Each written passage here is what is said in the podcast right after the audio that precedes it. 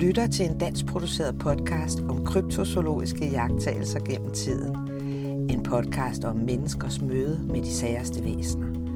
Velkommen til De Mystiske Dyr. Velkommen tilbage til podcasten De Mystiske Dyr. Jeg hedder Michaela Rosenkilde og skal være din vært i dagens spændende rundrejse. I dag skal det handle mest om planter, men også om parasitter af ubehageligste slags og om zombiemyrer. Men planter, tænker lytteren måske. Hvad har planter med kryptozoologi at gøre?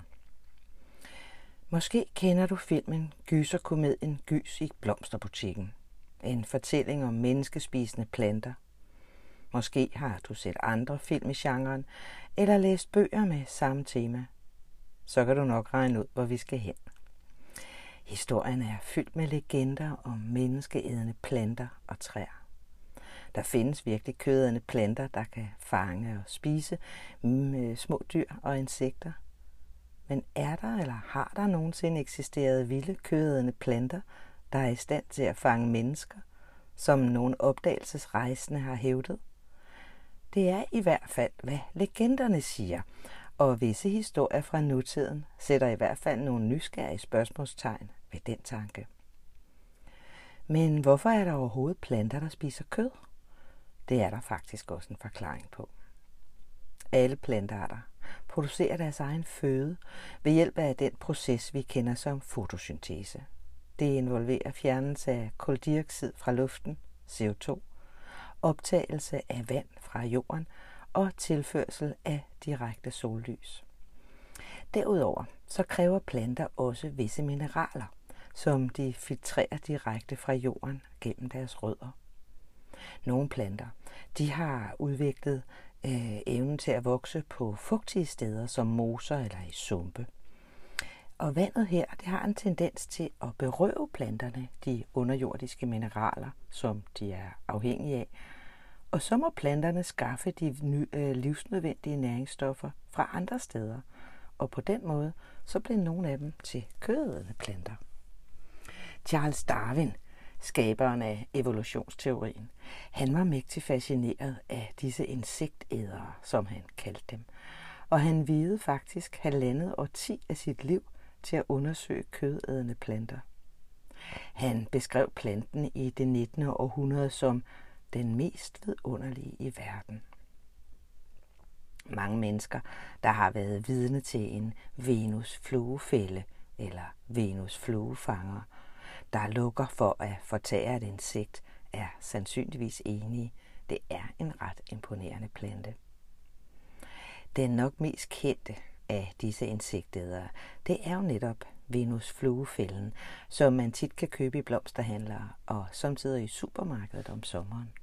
Har man sådan en stående i sit drivhus eller i en øh, lys vindueskarm, så kan man ved selvsyn se, hvordan den tiltrækker og konsumerer adskillige insekter i løbet af sæsonen. Venus fluefanger sætter i deres blomster virkelig langt væk fra deres egne fælder, så de ikke ved et uheld dræber deres bestøvere. Plantens fælde, den er lavet af to hængsler for enden af hvert blad. På lappens indre overflade er der hårlignende frø, som får lapperne til at lukke igen, når byttet kommer i kontakt med dem. Kannebæren, det er en anden kødædende plante, der findes i regnskovene, f.eks. på Madagaskar og i Asien, hvor de vokser som det, man kalder epifytter på træer. Planten danner ude for enden af bladene kandeformede strukturer, der på Madagaskar kan blive så store, at de kan indeholde helt op til 2 liter vand. Kanderne er beregnet til at indfange insekter, der falder ned i bunden og bliver ætset op af en enzymholdig fordøjelsesvæske, der dannes i bunden. På kandens yderkant ligger der et sødt lag nektar, som tiltrækker insekter. Når insekter så spiser nektaren, så bliver de svimle. Så falder de ned i fordøjelsesvæsken, hvorefter de bliver opløst og fordøjet af planten. Indersiden af kanderne er beklædt med en voks, så insekterne ikke har mulighed for at kravle op igen. Det er ret elegant fundet på og også lidt skræmmende. Nogle af de planter, de kan godt tage mere end insekter. Deres føde omfatter også små frøer og større insekter og æderkopper for eksempel. Men lejlighedsvis så kan selv rotter findes fordøjet i de allerstørste kandebæger. Den slags planter findes altså. I Danmark der kan man købe flere slags, også nogle med de store kander. Det er dog en lidt kompliceret plante at holde i live, og den er også ret dyr. Men hvis man synes, det kunne være sjovt at have sin egen kødende plante, så kan de altså sagtens skaffes. Der findes, så vidt vides, ingen nulevende kødædende planter, der er livsfarlige for det gennemsnitlige menneske. Men en af de planter, der kunne være årsag til rygterne om menneskeædende planter, det kunne være øh, Amorphaphallus titanium, eller på dansk lidt nemmere ligeblomst. Man regner ligeblomsten for en af verdens største planter. Et blik på denne monsterplante skulle nok få en eller anden til at spekulere på, om den ikke skulle være i stand til at kunne fortage en voksen mand. Forresten, så kan man se sådan en kæmpe blomst i Botanisk Have i København. Når denne særlige plante blomstrer i en højde på knap 3 meter, skulle den kunne drage mennesker til og afgive en lugt, der beskrives som en mellemting mellem lugten fra et rådnende lig og stanken af eskrementer. Ådsler og ådselsfluer og kødfluer, de tiltrækkes naturligt af den her bizarre lugt, og planten er indvendigt da også dækket af pollen. Planten er jo et berømt for at vokse så meget som 10 cm på en enkelt dag. Under en søfartsrejse, ledet af den opdagelsesrejsende kaptajn Arkwright i 1581, gjorde man en interessant opdagelse på den sydlige Stillehavsø, El Barner. Her beskrev han nemlig en menneskeædende blomst i logbogen.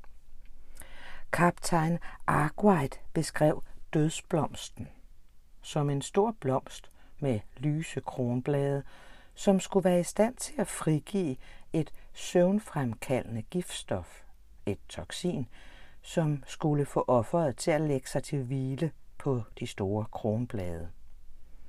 Når offeret så lå der, lettere bedøvet, så ville blomsten hurtigt lukke sig om offeret og dernæst fordøje ham levende. Hvis man forestiller sig, at der virkelig fandtes, eller måske findes, sådan en blomst, så har Arkwright måske selv været vidne til den, siden han ligefrem indføjede den i skibets logbog. Det er for øvrigt den eneste kendte omtale af planten. En beretning fra 1878 af en tysk opdagelsesrejsende og botanist ved navn Karl Litsch beskriver en grufuld ceremoni fra Madagaskar. Karl var på den afrikanske ø Madagaskar på besøg hos den lokale stamme ved navn Mykado. Han beskrev, hvordan landsbybeboerne udvalgte et offer til et menneskeædende træ. Offeret, som altid var en teenagepige, blev først stukket med nogle spydlignende redskaber og dernæst tvunget til at klatre op i et bestemt træ. Ligt beskrev, hvordan det særlige træ, Madagaskar-træet, lignede en kæmpemæssig ananas med lange, ligesom behårede ranker på toppen. Andre lange ranker, som grønne tentakler, omkransede den væskepøl i midten af blomsten, som pigen nu blev tvunget til at drikke af. Litch fortsætter sin beretning. Det grofulde træ, der lige havde set sig inaktivt og nærmest dødt ud, kom pludselig voldsomt til live. Spinkle grønne ranker vislede og virvlede over pigen som udsultede slangers raseri. Dirrede et øjeblik over hendes hoved, før de så, som med dæmonisk intelligent instinkt, spændte sig fast omkring hende, rundt og rundt om hals og arme, og hendes forfærdelige skrig og endnu mere forfærdelige latter rejste sig hysterisk, kun for øjeblikket efter at blive kvalt til en klukkende stønnen, så rejste rankerne sig, den ene efter den anden, som kraftige grønne slanger, og med brutal energi og med en fanalsk hurtighed trak de sig tilbage og svøbte hende hastigt i ranker den ene efter den anden, stadig hele tiden strammere og med grusom hurtighed og vild ihærdighed, som anakondaer, der slynger sig fast om deres bytte. Senere har man virkelig forsøgt at finde det her træ på Madagaskar. Det har ikke været muligt at lokalisere et træ, der på nogen måde minder om det. Det samme gælder med kadostammen, som man heller ikke har været i stand til at opspore. Der er også dem, der siger, at Karl slet ikke har eksisteret, og at det hele bare er pure opspind. Men inden vi helt henlægger menneskeædende planter til fantasiens overdrev, skal vi alligevel lige omkring nogle af de påståede eksemplarer, der skulle gro andre steder i verden. Historier om menneskeædende planter blomstrede især i 1880'erne. I Phil Robinsons bog fra 1881, Under the Ponca Tree, for eksempel, finder forfatterens onkel et træ med store voksblomster og store honningdråber af frugt med blade, der åbner og lukker sig som små hænder. En lokal dreng løber ind i krattet af træets blade, mens han jagter en hjort. Der var et skrig som fra et barn eller ung menneske, der blev kvalt, men bortset fra rystelserne i bladene, hvor de havde lukket sig om drengen, var der ikke tegn på liv, skriver altså Robinson. Mellemamerika skulle være hjemsted for et virkelig ondskabsfuldt menneskehedende træ, et jativeo, som med lange pigge angiveligt spider sine ofre, før det til sidst udsuger dem. En hver, dyr eller menneske, kan blive uforklarligt tiltrukket af dette træ og dermed komme alt for tæt på. Piggene skulle være skjult langt inde i bladlaget, og udefra ligner det et helt almindeligt træ. Men pludselig, når offeret er tæt nok på, så udløses træets våben. Og når et menneske eller et dyr først er i kløerne på træet, er det oftest for sent at undslippe. Piggene trænger ind alle steder fra og spider hurtigt sit offer. Det uhyggelige træ absorberer nu offerets blod direkte ind i stamme og grene. James W. Bowles bog Sea and Land fra 1889 beskriver træet, som skulle være hjemmehørende i Mellemamerika og visse dele af Afrika. I sumpene i Nicaragua taler lokale beboere om en særlig plante, som de kalder djævelens snare. En naturforsker ved navn Dunstan, der i 1892 brugte to år på at studere det lokale plante- og dyreliv i de store sumpområder, havde sin egen ubehagelige oplevelse med planten. Han befandt sig i et sumpeområde nær Nicaragua-søen og var ved at indsamle planteprøver, da han pludselig hører sin hund udstøde en høj og redselsvækkende hylen. I tvivl om, hvorvidt hyldene skyldte smerte eller redsel eller en kombination, skyndte Dunstan sig hen til, hvor hunden måtte befinde sig, og så, at den stod fanget midt i et kraftigt netværk af noget, der lignede rødder eller plantefibre. Det, der havde fat i hans hund, var mørkt, næsten sort, og udskilte lige som et klæbrigt tykkegummiagtig væske, der havde en frygtelig lugt. Donstan forsøgte med det samme at frigøre sin hund fra hvad end der havde fat i den.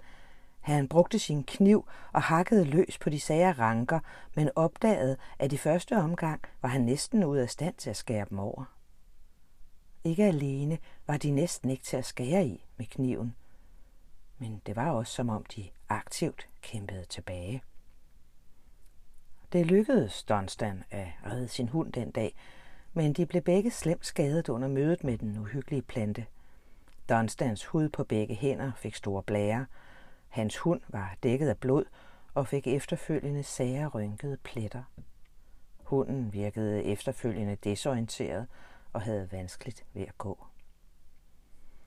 Der er ikke så meget mere kendt om den plante, men de lokale beboere kender den udmærket. De frygter den og lad den bare være i fred. Kan den slags planter virkelig eksistere? Det er måske ikke så umuligt, som det lyder, når man lige tænker efter. Planter har nemlig alle brug for nitrogen, og på steder, hvor jorden er dårlig, fanger de typisk små insekter for at optage deres næringsstof. Mere end 600 kendte arter af planter har udviklet evnen til at konsumere insekter og andre levende væsener, mens fem forskellige plantegrupper udviklede uafhængigt af hinanden den slags strategier for overlevelse. Kannebærplanter, som vi hørte om før, de nedbryder deres ofre i en sur væske, lidt som vores mavesyre nedbryder vores mad.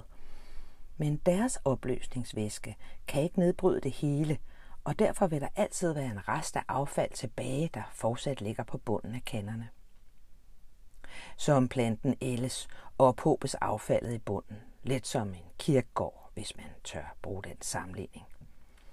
Visse meget store kandebærplanter er også kendt for at spise så store byttedyr som rotter. Men et dyr af den størrelse er et kæmpe måltid for selv en meget stor plante, og det vil lidt svare til, at vi forsøgte at konsumere en ko. Og hvis en rotte kan blive for stort et måltid for en plante, så skal mennesker nok heller ikke frygte noget. I hvert fald ikke fra nogen kendt plante, naturligvis. Vi kender jo stadig ikke alt, hvad der vokser derude, og hvert eneste år opdages jo ikke bare nye dyrearter, men også en lang række planter og træer at man i det hele taget skal være forsigtig med planter, man ikke kender, fortæller den næste uhyggelige historie. I 1999 så tog den britiske radiolog Nicholas Strickland på ferie med en ven til den karibiske ø Tobago. Mens de muntert udforskede den øde strand på udkig efter spændende og smukke muslingeskaller, stødte de på en række små runde, gulgrønne frugter, der lå spredt rundt imellem de nedfaldende kokosnødder og lækre modne mangofrugter. Nysgerrigt besluttede de at prøve at spise en af frugterne og fandt dem dejligt søde. Men den glæde skulle ikke vare ved. I en artikel fra 2000 i British Medical Journal beskriver Strickland selv, hvad der derefter skete. Øjeblikket efter bemærkede vi en mærkelig og ligesom krødret fornemmelse i vores mund, som gradvist udviklede sig til en brændende fornemmelse og følelsen af, at halsen strammede sammen. Vores symptomer forværredes i løbet af et par timer, indtil vi næsten ikke kunne indtage fast føde på grund af de frygtelige smerter og følelsen af et enormt hævet svæld. I løbet af de næste otte timer begyndte symptomer i hals og mund langsomt at forsvinde, men vores lymfeknuder på halsen – var meget ømme og lidt hævede. Da vi fortalte nogle lokale om vores oplevelse, blev de virkelig redselslagende og så vantro på os, som om de ikke troede på, at vi kunne have overlevet indtagelsen af den frugt. Faktisk var Strickland og hendes ven ekstraordinært heldige overhovedet at overleve, for træet, som ved til synligheden ved første øjekast havde nogle uskadelige frugter, der var faldet ned, var ingen ringere end maskinil. En plante, der er så ekstraordinært giftig, at man end ikke kan røre den, søge ly under den, eller endda bare trække vejret i nærheden af den. At indånde duftene fra den er nok til at blive alvorligt syg. Det anses for at være det farligste træ i verden. Manchinil, også kendt som strandæblet, eller på spansk øh, Manzanilla de la Muerte, dødens lille æble, er et mindre busklignende og stedsegrønt træ, der er hjemmehørende i det sydlige Florida, Karibien, Mexico, Mellemamerika og det nordlige Sydamerika. Når det er blevet 15 meter højt, finder man det mest på strande eller i braksumpe, hvor man tit ser det vokse mellem mangrovetræer. Manchinil er medlem af en stor familie af planter, der blandt andet inkluderer julestjernen.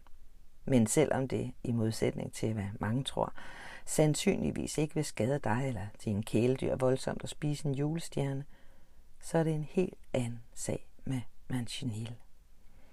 Hver eneste del af træet, fra rødder til blade, er fyldt med en mælkeagtig latexlignende saft, der indeholder en dødelig cocktail toksiner. At disse er måske den værste for bol. Et stærkt ætsende kemikalie, som ved kontakt med huden giver store smertefulde blære, og hvis det sprøjtes i øjnene, fremkalder midlertidig blindhed. Selv at indånde luften tæt på træet er nok til at forårsage lettere lungeskader. Forbol er også aldeles opløseligt i vand, hvilket betyder, at enhver, der skulle være dum nok til at skjule sig under et mancineltræ under et regnvejr, sandsynligvis vil blive gennemblødt fra top til tå i det botaniske svar på sennepsgas fra 1. verdenskrig. Faktisk er forbol så ætsende, at det kan skrælle lakkende biler. Hvis de indtages, så kan de andre toksiner i saft og frugt fremkalde alvorlige halssmerter og hævelse, opkastning, ulidelige tarmsmerter, psykologiske forstyrrelser eller psykiske forstyrrelser og endda død. Faktisk er træets videnskabelige navn Hippomane mancinella bogstaveligt talt oversat til det lille æble, der driver heste til vanvid. Blandt de mange giftstoffer, der findes i træet, findes det ene, øh, fysostigmin, også i kalabarbønnen, som i århundreder blev brugt af Efik-befolkningen i det sydøstlige Nigeria som en manddomsprøve eller sandhedstest. Ifølge Efiks skik ville en person anklaget for hekseri blive tvunget til at drikke en blanding af knust kalabarbønne og vand. Hvis de døde, var de skyldige, men hvis de overlevede, normalt ved straks at kaste giften op, vil de blive erklæret uskyldige og løsladt. Manchinilens giftige egenskaber har været kendt i århundreder, og saften blev brugt som våben af mange karibiske stammer. Der er også rapporter om stammer, der binder deres fjender til træerne som en form for tortur. Men det er også en medicinsk plante, som traditionelt er brugt til behandling af væskeansamlinger og til urinvejsproblemer. Og mærkværdigt nok, på trods af dens farlige ry, er manchiniltræet i århundreder blevet brugt af karibiske træudskærere og møbelsnekere. Da det er alt for farligt at skære stammen med en økse, skal træet i stedet brændes i bunden og derefter tørres i solen i flere dage for at nedbryde giftstofferne i saften. Blandt de første europæere, der støtte på manchiniltræet, det var forresten Christopher Columbus. Nå, nu skal vi forlade emnet planter og gå videre til et dyr, som vi ved eksisterer, men som først moderne forskning har sat ord på, hvor bizart i virkeligheden er. Det er ikke bare planter, der opfører sig bizart. Det gør svampe også. Og nu bliver det virkelig uhyggeligt. Det skal handle om zombiemyrer inficeret af en svamp. Det kan ske, at en myre på sin vej rundt i terrænet efter mad til sit bo træder i en svampespore. Dem er der mange af. Og myrer træder sikkert på dem hele tiden, ligesom andre dyr gør, uden at hæfte sig ved det. Men denne svampespore er anderledes. Så snart myren træder på den, er den klar. Den klæber øjeblikkeligt til myren og lister nu en svampecelle ind i myrens krop. Svampen, kaldet Ophiocorbiceps, begynder at gøre sig til gode med myren indefra og formerer sig til nye celler. Men myren opdager ikke noget. Den fortsætter med sit liv og sine gøremål og bringer mad tilbage til boet. Svampen vokser i al ubemærkethed videre, indtil den udgør næsten halvdelen af myrens kropsvægt. Når svampen er færdig med at lukrere på sin vært, samles svampecellerne inde i myrens krop. De danner en slags måtte og skubber nu nogle nålelignende pigge ind i myrens muskelceller. Svampecellerne sender så nogle kemiske signaler til myrens hjerne, noget der får verden til at foretage sig noget virkelig bizart.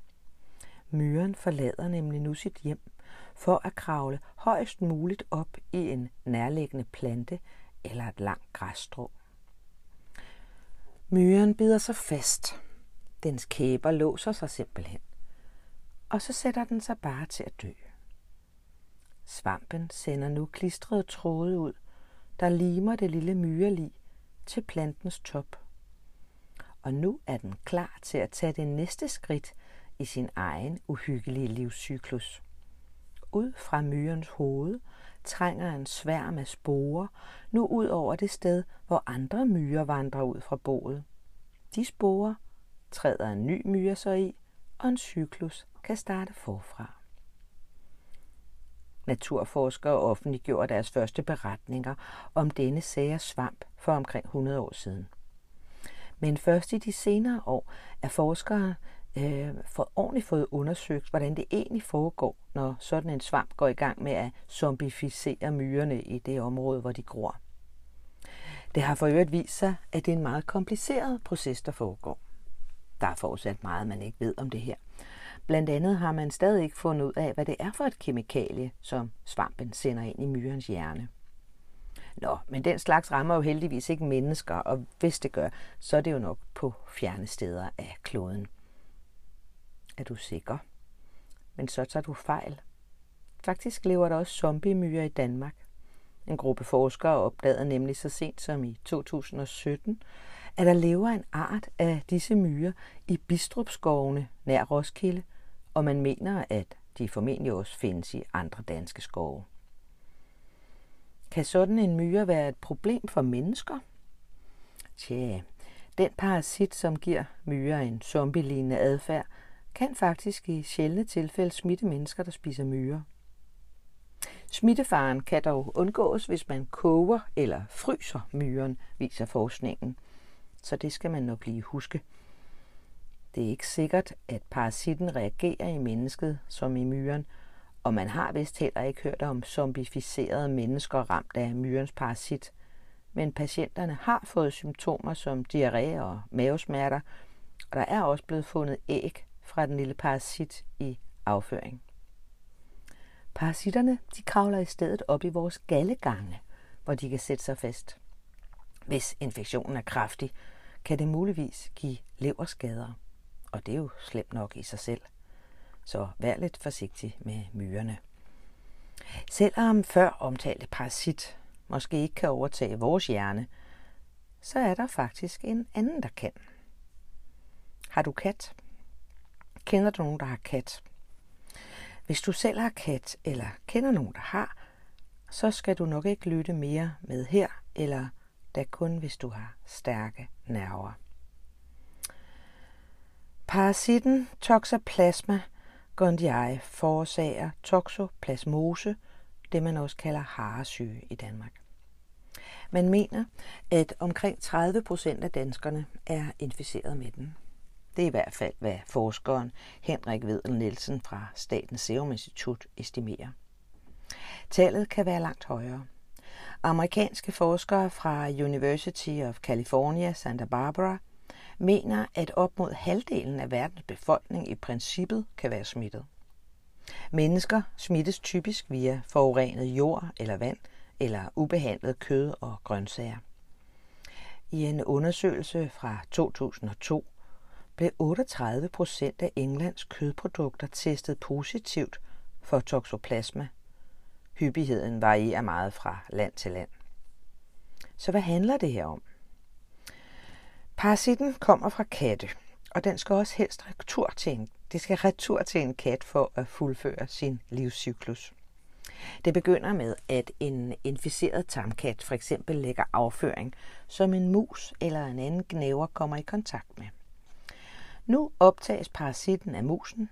I sin nye bolig, musen, vil parasitten formere sig, og hvis musen senere bliver spist af en kat, er parasitten tilbage til sit udgangspunkt og kan fuldende sin livscyklus, og det hele starter forfra. Men hvordan sikrer parasitten, at musen nu også sikrer sig at blive spist af en kat? Ja, nu kommer det skræmmende. Og herefter bliver det kun værre. Det uhyggelige ved parasitten er, at den foretrækker at gå ind i hjernen på mus eller andre mindre gnavere. Så sker der noget med musens hjerne, når det sker. Den mister sin frygt for katteurin, og det er vejen til dens undergang. På en eller anden måde, så får parasitten altså kontrol over musens hjerne, så den mister sin frie vilje og frygten for sin værste fjende.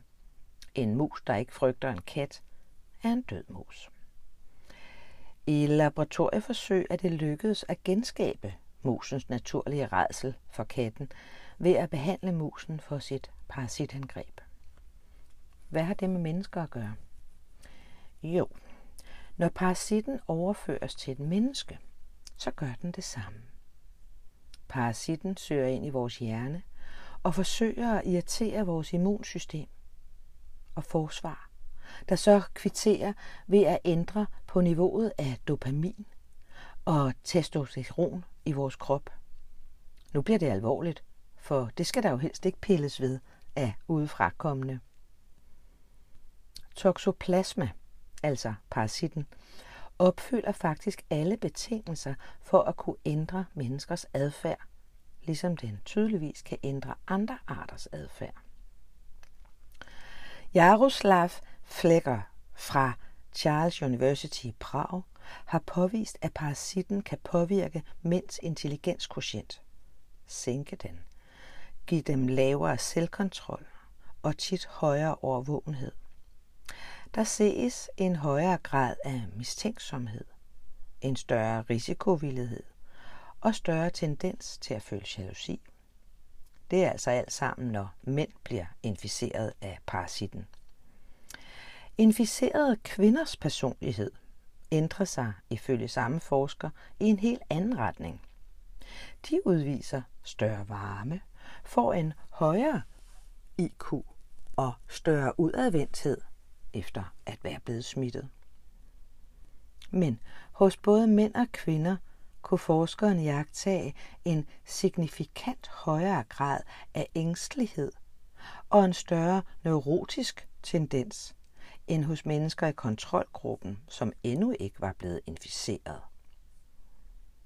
Dette er skræmmende nok i sig selv, den forskning. Hvis man antager, at de amerikanske forskere fra University of California Santa Barbara har ret i, at halvdelen af verdens befolkning allerede er inficeret, er det så noget, der påvirker os som art? Hvis vi samlet set bliver anderledes, end hvis vi ikke var blevet smittet? Ændrer den mere end vores niveauer af hormon? Vi aner det ikke, men det er nok mere forskning værd at kigge på det. Lige nu er en række psykiatere i færd med at undersøge, om man kan benytte toxoplasma til behandling af den meget alvorlige psykiske lidelse skizofreni, fordi parasitten måske kan fungere øh, som et effektivt antidepressiva. Øhm, desværre har man også fundet ud af, at Parkinsons sygdom findes dobbelt så ofte hos øh, parasitsmittede mennesker, som hos mennesker, der ikke er smittet. Alene det er jo noget slemt skidt. Sagen er lettere kryptisk, ret ubehagelig og stadig uafklaret. Henrik Viden Nielsen fra Statens Serum Institut, som er førende dansk ekspert for inden for området, han mener dog, at man ikke nødvendigvis kan slutte fra smitteudbredelse til adfærdsændringer. Han påpeger, at det lige så godt kunne være omvendt.